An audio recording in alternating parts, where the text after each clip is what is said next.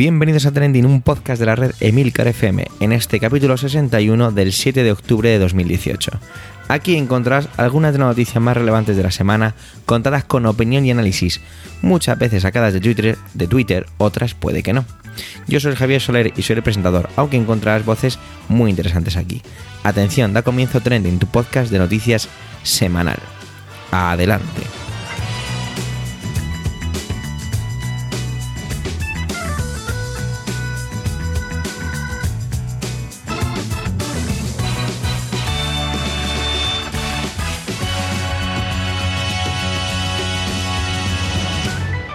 Este capítulo empiezo a grabar y edito tras recorrer 1454 kilómetros, por lo que necesito un poco de benevolencia por tu parte. Sí, la persona que está justo ahí al otro lado con los auriculares, el altavoz o como quiera que sea que lo escuches. José Antonio se ha ido a Estados Unidos y se ha metido en una cafetería de allí mientras leía el New York Times. El periódico de ahí ha sacado una serie de datos que quiere compartir con todos nosotros. Adelante, José Antonio.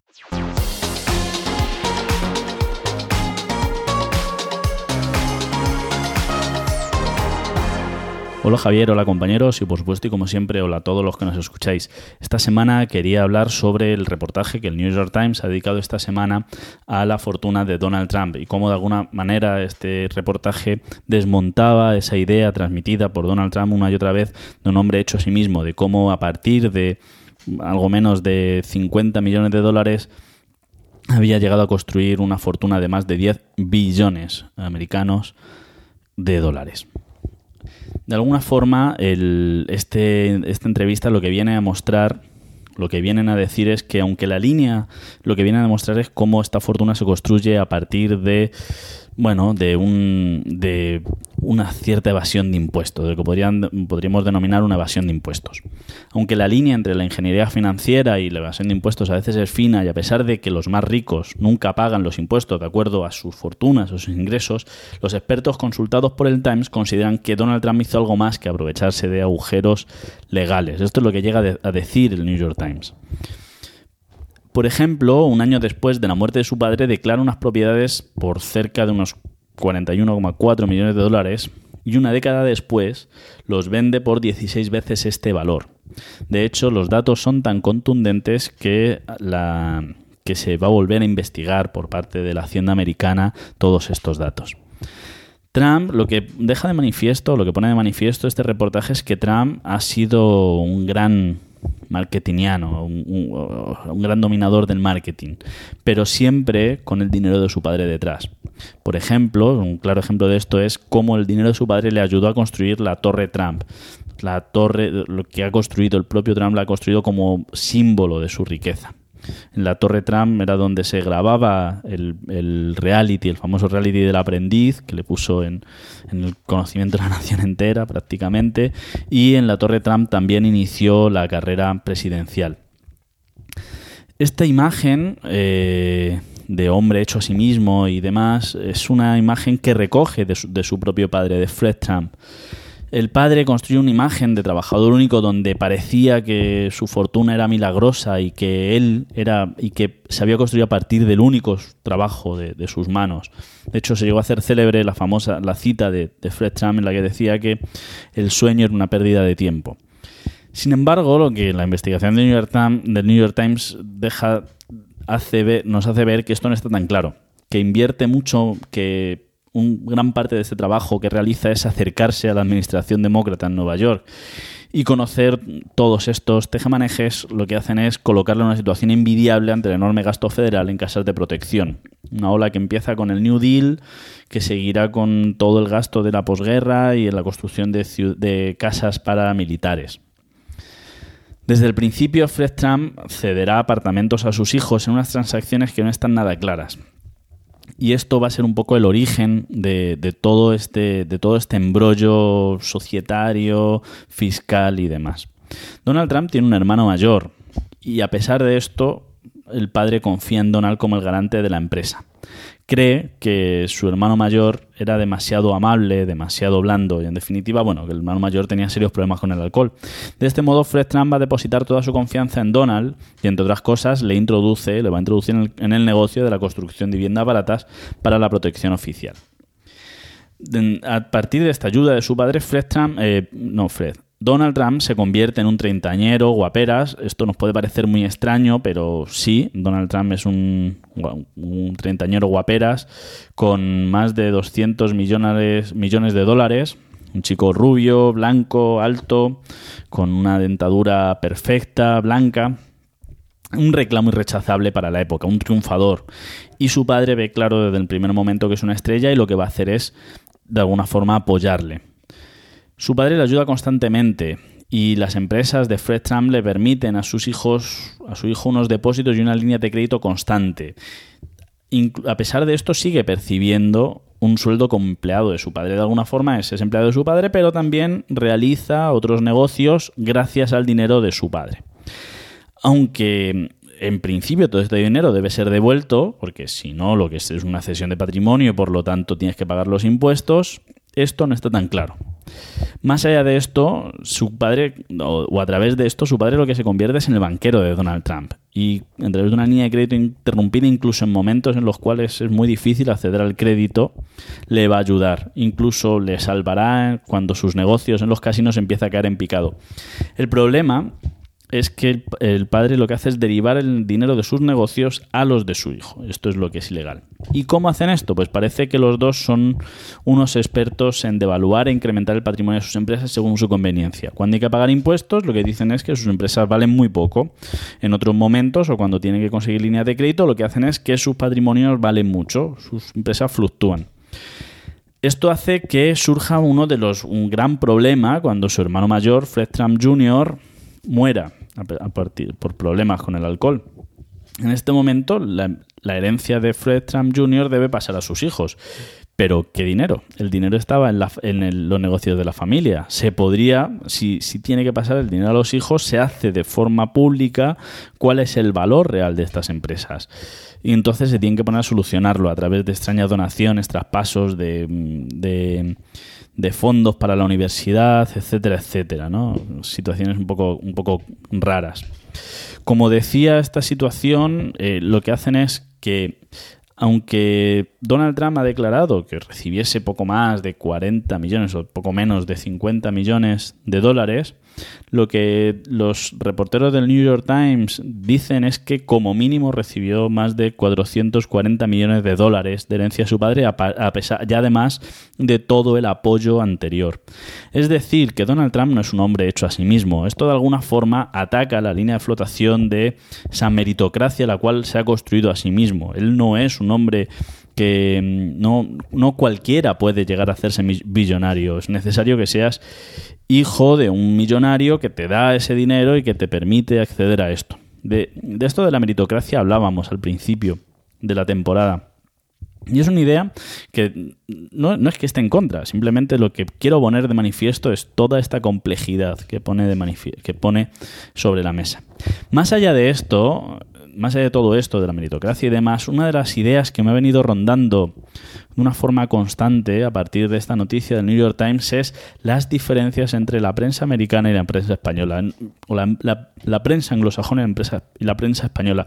No digo que la prensa española, que los periodistas españoles sean malos, digo que cómo se construye el negocio de la prensa en uno y, en otro, en uno y otro lugar son extremadamente diferentes.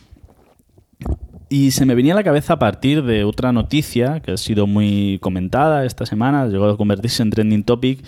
Esperanza Aguirre saliendo del plató de Telemadrid, Telemadrid que había sido acusada, ha sido acusada durante muchos años de manipulación, etcétera, etcétera, pues parece ser que Esperanza Aguirre va a hacer una entrevista a los desayunos, o a un programa matinal, y pues se encuentra con preguntas incómodas que no la satisfacen, que la, hacen incomodar si llega un determinado momento que entre otras cosas, porque dice que, se, que le habían dicho que iba a durar mucho menos, se levanta, ya no estoy a gusto, me voy de aquí. Lo que es realmente bochornoso es que los políticos se permitan hacer esto. Es como cuando las preguntas supuestamente incómodas de Ana Pastor, que en realidad, o sea, cualquier periodista americano o inglés hace unas preguntas mucho más incisivas, son contestadas de una forma con evasivas, e incluso los políticos, de todos, ¿eh? de todos los, de todos los partidos, eh, son capaces de decir mm, ¿por qué me preguntas esto? Eso no es, no es correcto, eso no puede ser así, esto. O sea, son capaces de, de de decirle a, un periodista cuáles son las preguntas que tiene que hacer.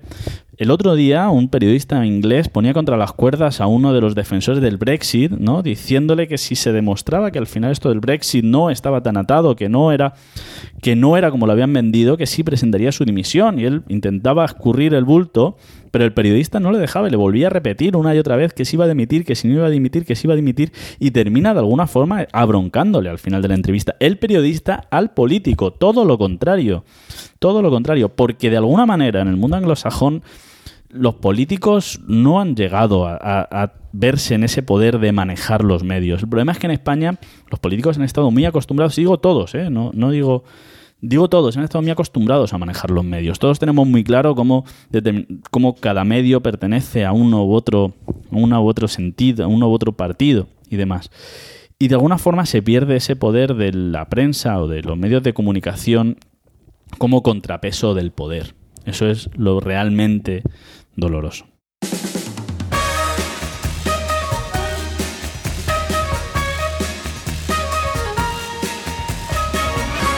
Arturo Pérez Reverte, a título personal, es uno de mis autores favoritos. Soy seguidor de él gracias a una lectura que tuve que hacer en educación secundaria, El Capitán a la Triste.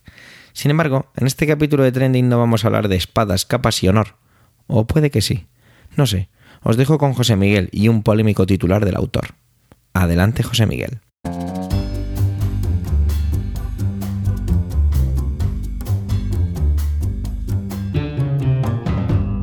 Hola a todos. Hoy voy con una de esas historias que le gustan al jefe Javi. Probablemente haya pasado desapercibida para la mayoría de vosotros, pero a mí me ha llamado la atención. Y es que el pasado 3 de octubre, el insigne e incombustible académico cartagenero don Arturo Pérez Reverte se descolgaba en una entrevista en El País con el siguiente comentario. Picasso no pintó el Guernica por patriotismo, sino por muchísimo dinero lo primero que se me vino a la mente fue algo como, hay que ver, un pintor profesional pintando por dinero. Supongo que el señor Pérez no pensaba en ganar un solo duro con sus alatristes y sus falcones, sino que todo lo hace por la grandeza de la patria. Pero luego me dije, no, José Miguel, no caigas en el y tú más. Y es que a veces yo me, me convenzo a mí mismo de cosas. ¿No pasa a vosotros también? Bueno, el caso es que al poco cayó en mi timeline de Twitter un hilo fantástico de El Barroquista, arroba El Barroquista, en el que, según sus propias palabras, aclaraba algunas cosas desde la perspectiva de la historia del arte. Al parecer, según una carta de Max Aub, que también apareció por mi esos días, es completamente cierto que Picasso aceptó a regañadientes la cantidad de 150.000 francos del año 37 por pintar una de las más grandes obras de la historia de la pintura. Al cambio, y con las correcciones pertinentes por la inflación y todo eso, la suma ascendería a unos 80.000 euros actuales, cosa que realmente, pues a mí me parece una birria teniendo en cuenta una serie de cosas. Lo primero es que Picasso era el artista más importante del mundo en el año 1937 nunca, o casi nunca, aceptaba encargos. Nunca se había significado políticamente. El Guernica era quitarse claramente la careta en ese sentido. Y nunca había pintado eh, en un formato tan grande. Por otro lado, el gobierno de la República, que fue el que le encargó el cuadro, insistió tanto en que cobrara para poder demostrar después su propiedad sobre, sobre el cuadro en cuestión. Sin embargo, el arquitecto del pabellón de España en la Expo de París, que es donde se iba a presentar el cuadro, donde se presentó, insistió en que solo se le pagaron los materiales y el transporte, que el trabajo en sí, decía este señor, fue un regalo. En realidad, hasta que no aparezcan los recibos de esos 150.000 francos o de otros 50.000 que se dice que, que se le pagaron previamente, pues nunca podremos saberlo con seguridad. Eh, tenemos una carta de Max Aup en la que dice que aceptó, que aceptaba, después de insistirle mucho, que aceptaba cobrar 150.000 euros. Pero lo que no tenemos son ni los, recibos, los recibos firmados por, por Picasso, ni ningún tipo de registro de salida de esa cantidad de algún, de algún, algún archivo de la República.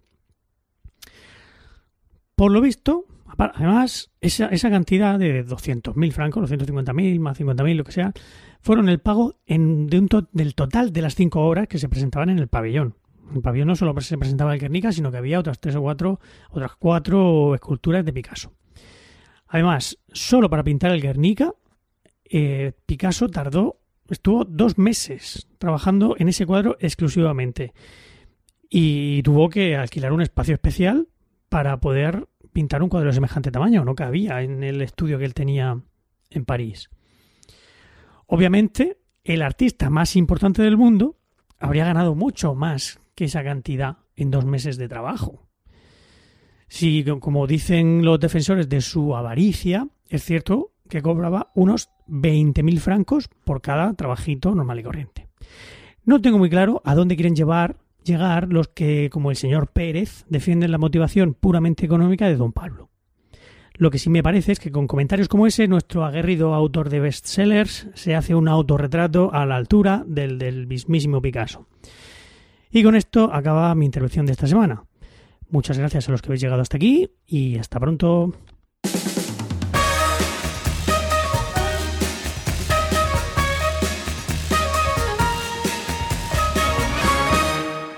Como sabéis, y si no os lo recuerdo y anuncio a, los, a las bienvenidas nuevas personas que escuchen este podcast, Manuel, José Antonio, José Miguel y yo somos profesores, de etapas y áreas muy diferentes, pero al fin y al cabo profesores.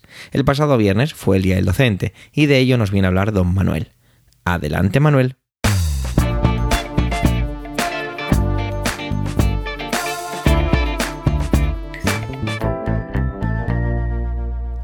Hola oyentes, hola equipo trending.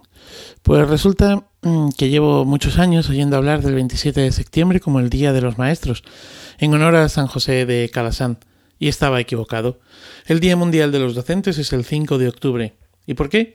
Pues porque mm, el 5 de octubre de 1966, la UNESCO y la OIT, la Organización Internacional del Trabajo, celebraron una conferencia en París sobre el estado de los docentes. De esta conferencia salió un documento denominado Recomendación. Era una especie de recomendación para los gobiernos que dio a los maestros de todo el mundo un instrumento que define eh, sus responsabilidades y afirma sus derechos. Al adoptar esta recomendación, los gobiernos reconocieron por unanimidad, bueno, aquellos gobiernos que lógicamente adoptaron esta recomendación, pues reconocían por unanimidad la importancia para la sociedad de contar con maestros competentes, cualificados y motivados. Tras esta firma de la recomendación, no fue hasta 1994 que se celebró el primer Día Mundial de los Maestros. Y más tarde, la Conferencia General de la UNESCO, concretamente el 11 de noviembre de 1997, adoptó la recomendación sobre el estatus del personal docente de educación superior. Pues la primera recomendación la de 1966, pues eh, tan solo atendía a los docentes de infantil, primaria y lo que sería un poco nuestro bachillerato. Así, el pasado 5 de octubre, Twitter se llenó de mensajes súper motivadores, súper positivos, etcétera, etcétera, etcétera, sobre el oficio de maestro. Tan de buen rollo que me daban mal rollo. Parecía una gamificación del día y su celebración. Parecía como si los docentes estuvieran haciendo tweets cooperativos, previo coaching y mindfulness personal y del tema, además de trabajar por proyectos y, por supuesto, evidenciando su manejo de las TICs e incluso alguno en otra lengua, que para eso somos bilingües. Vale, sí, esto que acabo de decir he sido muy ácido, irónico, sarcástico y, hasta he podido parecer irrespetuoso. Bueno, no me lo tengan en cuenta. Nada más lejos de mi intención faltar el respeto a los docentes. Pero es que últimamente, y no es unos días ni unos meses, ya va para años, que me llevan los demonios con esto de los nuevos aprendizajes y las modas educativas. Además pienso sinceramente que detrás de todo este humo que se vende lo que está presente es la incapacidad de las administraciones para hacer un pacto por la educación. La negligencia de las administraciones al permitir el acoso al cuerpo docente por las familias, porque en este país todo el mundo sabe de fútbol y de educación en las aulas. El cooperativismo de la administración, detrás de todo esto está el corporativismo de la administración y los equipos directivos con docentes que mejor podrían quedarse en casa, pues ya no solamente es que no educan, es que ni siquiera saben que esos niños o adolescentes que tienen delante son personas y merecen un respeto. También ocultan todas este tipo de cosas, pues la corrupción en las universidades que regalan títulos y las endogamias universitarias. Y es que, mientras hablemos de bilingüismo, no estamos hablando de colegios gueto.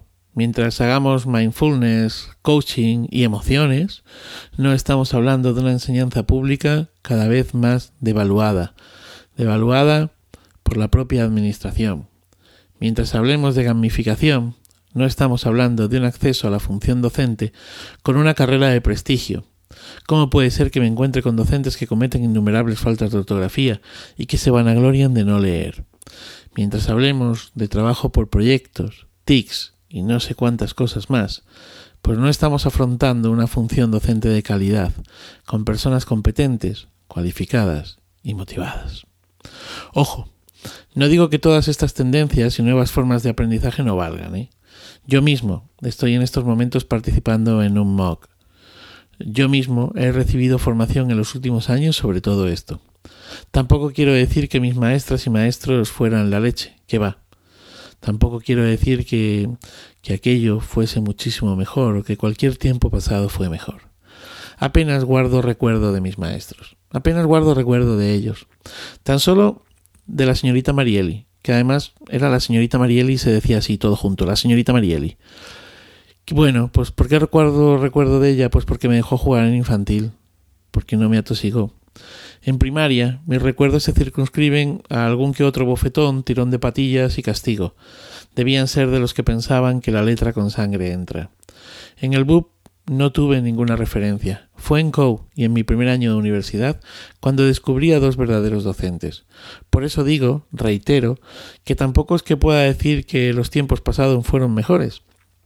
Sin embargo, en COU mi profesora de literatura española, María Jesús, me enseñó a leer. A leer entre líneas, que de la otra manera ya sabía hacerlo. A apreciar un verso de Lorca, de Cernuda, de Alberti. A digerir cinco horas con Mario a gozar con las bicicletas son para el verano. Ahí sí. Y luego, al año siguiente, don Antonio me enseñó a mirar. No en vano era mi profesor de arte antiguo. Luego lo fue de muchas más cosas. Incluso me enseñó a mirar la vida más allá del arte. Creo sinceramente que en los tiempos que vivimos, en el más amplio sentido de la expresión, los tiempos que nos ha tocado vivir, cada maestrillo tiene su librillo y que cada uno debe enseñar y procurar el aprendizaje del otro desde el lugar más accesible para todos. A unos les funcionará la clase magistral, a otros la gamificación, a otros les funcionará hacer, eh, pues no sé, el trabajo por proyectos, el aprendizaje cooperativo, aprendizaje y servicio. Bueno, cada uno que lo realice su trabajo como quiera, como pueda, pero sobre todo buscando ese leer entre líneas. Por este doble oficio que tengo, son muchos los docentes con los que me relaciono, y os puedo asegurar que hay muchos que no saben ni mirar ni leer entre líneas, pero que otros muchos, otros muchos, se levantan cada mañana con la sonrisa puesta, porque tienen probablemente uno de los mejores oficios del mundo, porque a pesar de las dificultades de todo tipo, saben que han nacido para ser docentes, porque los minutos que pasan en las aulas son minutos de felicidad. Menos lo son pues los de los claustros, programaciones, correcciones, etcétera. ¿Qué se le va a hacer? Maestras, maestros, sois la leche. Feliz día y feliz vida.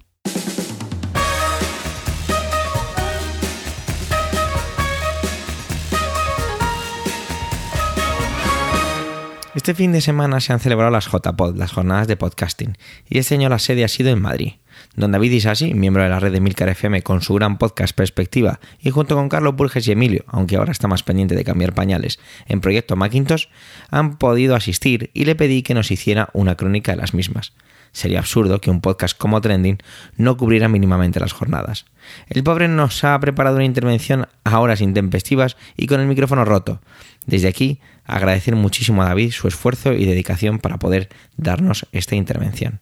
Pero antes hay que darle enhorabuena a una compañera de la red de Milcar FM, a Carmela, por el premio obtenido en su grandísimo e increíble podcast Bacteriófagos.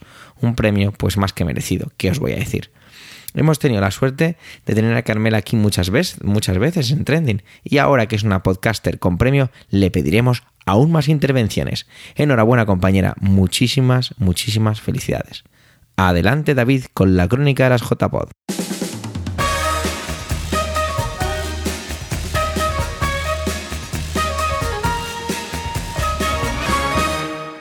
Muy buenas a todos. Soy David Isasi y me ha pedido Javier que os haga un breve resumen de lo que han sido las jornadas de podcasting celebradas en Madrid. Yo acabo de terminarlo, bueno, acabo de volver a casa. Lo notaréis por la voz que no está muy allá, está un poquito cascada de, de tanto gritar y elevar la voz por allá. Pero bueno, creo que puede eh, servir este breve resumen de lo que han sido. Eh, además, tengo la mala suerte de tener que grabar con el teléfono porque el micro mm, pues acaba de reventar. No sé qué le ha pasado, he intentado grabar con el ordenador, pero bueno, espero que tenga la calidad mínima suficiente como para, para poder grabar. ¿Qué han sido las jornadas de podcasting 2018? Bueno, pues eh, se han celebrado en Madrid el 5 y, el 6 de octubre. Las ha organizado MadPod, que es la Asociación Madrileña de Podcasting, y aproximadamente ha habido una entrada de unas 300 personas en los teatros Luchana. La verdad es que el entorno pues ha sido muy bonito, ha sido un sitio céntrico donde todo el mundo que se ha querido desplazar ha podido desplazarse a Madrid, bien comunicado. Bueno, pues lo que siempre se ha pedido de unas jornadas de podcasting. Este año ha traído alguna diferencia con respecto a los años anteriores. Eh, este año, por ejemplo, se ha tenido que alquilar un local para poder ubicar las jornadas. En otras ocasiones, pues buscando eh, alguien que nos cediera un local, eh, pues siempre a la, a la a la junta, a la junta no, a la eh, a las personas que se encargaban de gestionar las jornadas de podcasting, bueno, pues en quien más, quien menos encontraba eh, un local. Este año la Junta o las personas que se dedicaban, que se han dedicado a, organizar las jornadas, pues decidieron que fuera en el Teatro Luchana. Y bueno, la verdad es que hay que reconocer que el sitio estaba muy bien y es un sitio pues que realmente se pueden organizar unas jornadas de este tipo.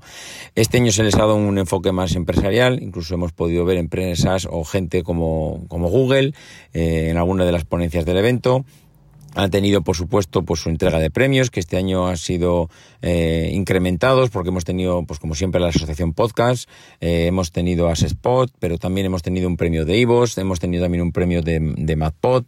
Bueno, digamos que ha habido diferentes premios, lo cual pues siempre le da un poco más de vidilla a las jornadas. Hemos tenido los típicos podcasts en directo que han estado bastante bien, hemos tenido diferentes ponencias y hemos visto cómo las diferentes plataformas de alojamiento y reproducción de podcast pues han presentado su apuesta por la monetización durante el 2019. En concreto, pues tanto Evox como Spreaker, que suelen ser eh, patrocinadores habituales de las jornadas, pues este año han venido a presentarnos, bueno, cómo podemos monetizar eh, en caso de que estemos dispuestos a monetizar, porque hay gente que no le interesa monetizar, simplemente lo hace por, por hobby. Bueno, pues si estás dispuesto a monetizar tu podcast, ¿cómo puedes hacerlo? Y bueno, cada una de sus plataformas tenéis colgadas en la en el canal de YouTube de MadPod tenéis las, eh, las diferentes ponencias para los que no, no habéis podido asistir. Bueno, pues eh, unas jornadas que, que, comparten los podcasts o podcasters que buscan una monetización en, su, trabajo con otras que lo único que buscan es disfrutar de su hobby.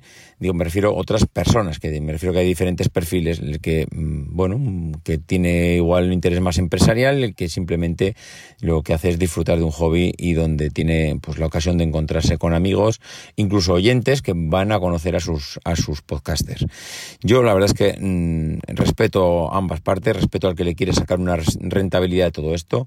Espero que nunca tampoco se olvide que el podcasting eh, original es aquel que nace de esa persona que delante de un, su ordenador y cogiendo un micro para grabar, pues hace un podcast. Tanto, tan... Eh, tan derecho, tanto derecho tiene uno como lo tiene el otro y que, bueno, y que a partir de ahí, pues que creo que podemos convivir todos en la afición, en el sector, en el negocio, donde estoy convencido, como decía, que, que cabemos todas las partes.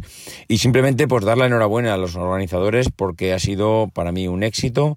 Creo que se han quedado dos cosas en el aire.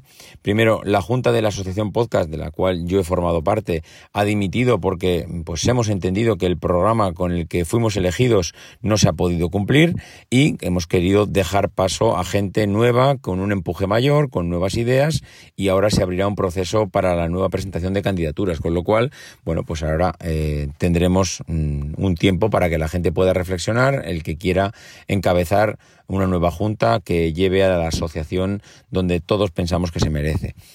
Y eh, una segunda eh, cosa que se ha quedado en el aire es dónde se van a celebrar las siguientes jornadas de podcasting, porque por lo menos a mí nadie me lo ha comentado. No sé si hay algo ya en marcha, pero de momento a mí no me ha llegado nada, con lo cual no sabemos si serán en Madrid y eh, o serán en una nueva ubicación. Habrá que verlo durante los próximos meses. De cualquier forma, felicitar a los organizadores. Han sido unas jornadas como suelen ser siempre y solemos estar ya acostumbrados durante los últimos años a que sean unas jornadas de reencuentro, jornadas para hablar de podcasting y para fomentar pues esta ah, afición que al final pues bueno, con la que tanto disfrutamos. Por mi parte nada más. Espero los que tengáis curiosidad de, de asistir a estas jornadas que podamos vernos el año que viene ya. Un saludo.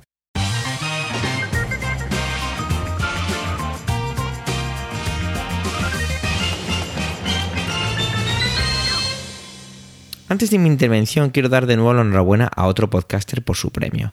Se trata de Pedro Sánchez, el bueno, no el presidente. No solo porque se haya pasado por aquí en algunas ocasiones, sino por su implicación con todo esto del podcasting. Desde aquí, don Pedro, enhorabuena. Como decía al principio del capítulo, he tenido un fin de semana con muchos kilómetros a mis espaldas. Ayer sábado paramos a comer en un bar de carretera y me sorprendí mirando el noticiero, mientras mis compañeros de viaje hablaban sobre temas diversos.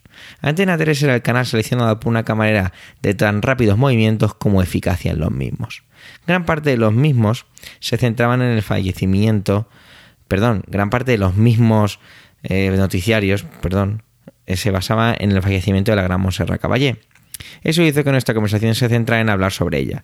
Uno de mis compañeros de mesa tuvo relación en el pasado con el mundo de la zarzuela y ahí quedó la conversación. El noticiario seguía contando las noticias cuando, y por culpa del ruido del lugar, no lograba entender. En la pantalla se veía lo que, lo que cualquiera podría haber adivinado como un videoclip del género musical reggaetón, si es que se le puede llamar género musical. Pero bueno, eso sería otro, otro debate. Y un círculo superpuesto a uno de las personas que aparecen en el vídeo. Parece que las imágenes causaron algún tipo de efecto sobre todos los comensales que nos hallábamos allí, porque se produjo una especie de disminución del ruido, y pudimos comprobar de qué se trataba la noticia. Parece que ese hombre que aparecía marcado con el círculo es una persona buscada por la policía desde 2016. Se trata de Francisco Tejón, líder del clan de los Castaña. Permitidme que en mi cabeza empezara a sonar la banda sonora de Narcos, la famosa serie de Netflix. Resulta que la policía de la línea de la Concepción está segura de que es él, junto al cantante clase A.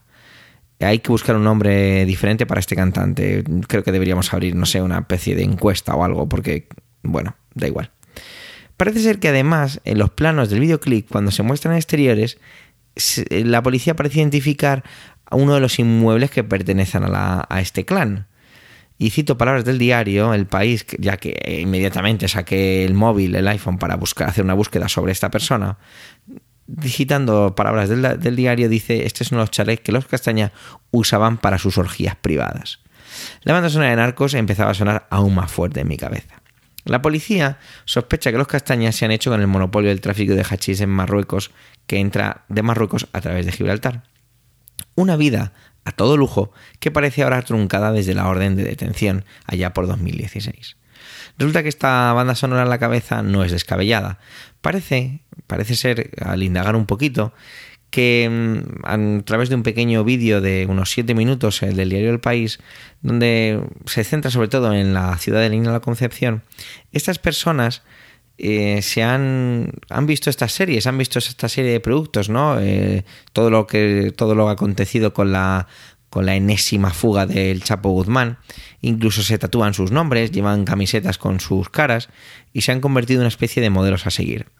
Este, como decía, este vídeo se centra sobre todo en la línea de la concepción. Inevitablemente la conversación de todo esto de los narcos se postergó a los postres y durante varios kilómetros fue la droga la protagonista del viaje.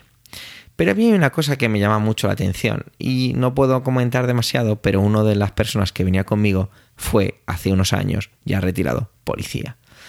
Le preguntaba que cómo se sentía al, al saber o al quizá conocer que una persona a la que puedes tener localizada y que podrías llegar a detener no se hace porque realmente es mejor esperar para ciertas acciones. Creo que lo he explicado un poco mal, ¿vale? Pero me decía que, que sí, que eso, es, que eso es cierto, que eso ocurre más de lo que podríamos pensar.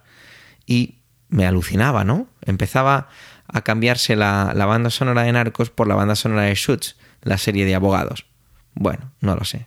Recuerdo un compañero, eh, mi compañero de trabajo, que me contaba las andanzas de un amigo suyo, profesor de secundaria en la línea de la Concepción, y contaba que era imposible prácticamente dar clase. La motivación de, los, de la juventud se basa en el mundo de las drogas, y es que lo entiendo perfectamente. Ese videoclip es la guinda de un pastel muy apetecible, un pastel de lujos, excesos, sexo, coche, viajes, mientras que su ciudad no ofrece prácticamente nada como alternativa. Supongo que no es ilegal que una persona huida de la justicia salga en un vídeo musical, pero todas las personas involucradas en un evento de estas características deberían saber quién es, ¿no? También puedo entender el miedo a decir nada. Y aquí acaban las bandas sonoras de ficción para pasar a un silencio atornador y vestido de cruda y maloliente realidad sobre todo esto. Ahí tienes a esa persona en ese vídeo, que puede ser lo siguiente, ¿no? Vivimos en una sociedad ahora en la que todo es alarde y todo se basa en las redes sociales, ¿no? De hecho, Instagram ha jugado un papel importante, ya que haciendo una transversal me encontraba con un artículo en el que a través de, de una cuenta de Instagram anónima, un narco o un perteneciente a la banda traicionaba a esta por venganza. Bueno, pues eso, ¿qué será lo siguiente, no? Es muy curioso cómo evoluciona todo esto. Otra vez el dinero lo mueve todo. Qué ignorante soy y qué estúpido me siento. Vivo una burbuja cuasi perfecta. Y es que me doy cuenta que mediante una mínima exploración a las altas horas de la noche, mientras el coche descansa afuera, las barbaridades que ocurren en el mundo de las drogas que están tan cerca de mí que a veces ni me lo creo. Porque aún vivimos en un mismo lugar, pero hay muchos mundos aquí. Hemos llegado al final de este sexagésimo primer capítulo de Trending. Gracias por el tiempo que habéis dedicado a escucharnos. Tenéis los medios de contacto y toda la información y enlaces de este episodio en emilcar.fm barra trending, donde también podréis conocer los demás podcasts de la red. En emilcar.fm, además en la cabecera, hemos colocado un botoncito para que os podáis registrar y no perderos nada de lo que ocurre. ¿Os gusta Trending? Recomendarnos, debatir nuestras intervenciones y completarlas con comentarios. Y si después de todo lo anterior encima nos dejáis estrellas en iTunes, pues sinceramente eso sería increíble. Un saludo y hasta la semana que viene.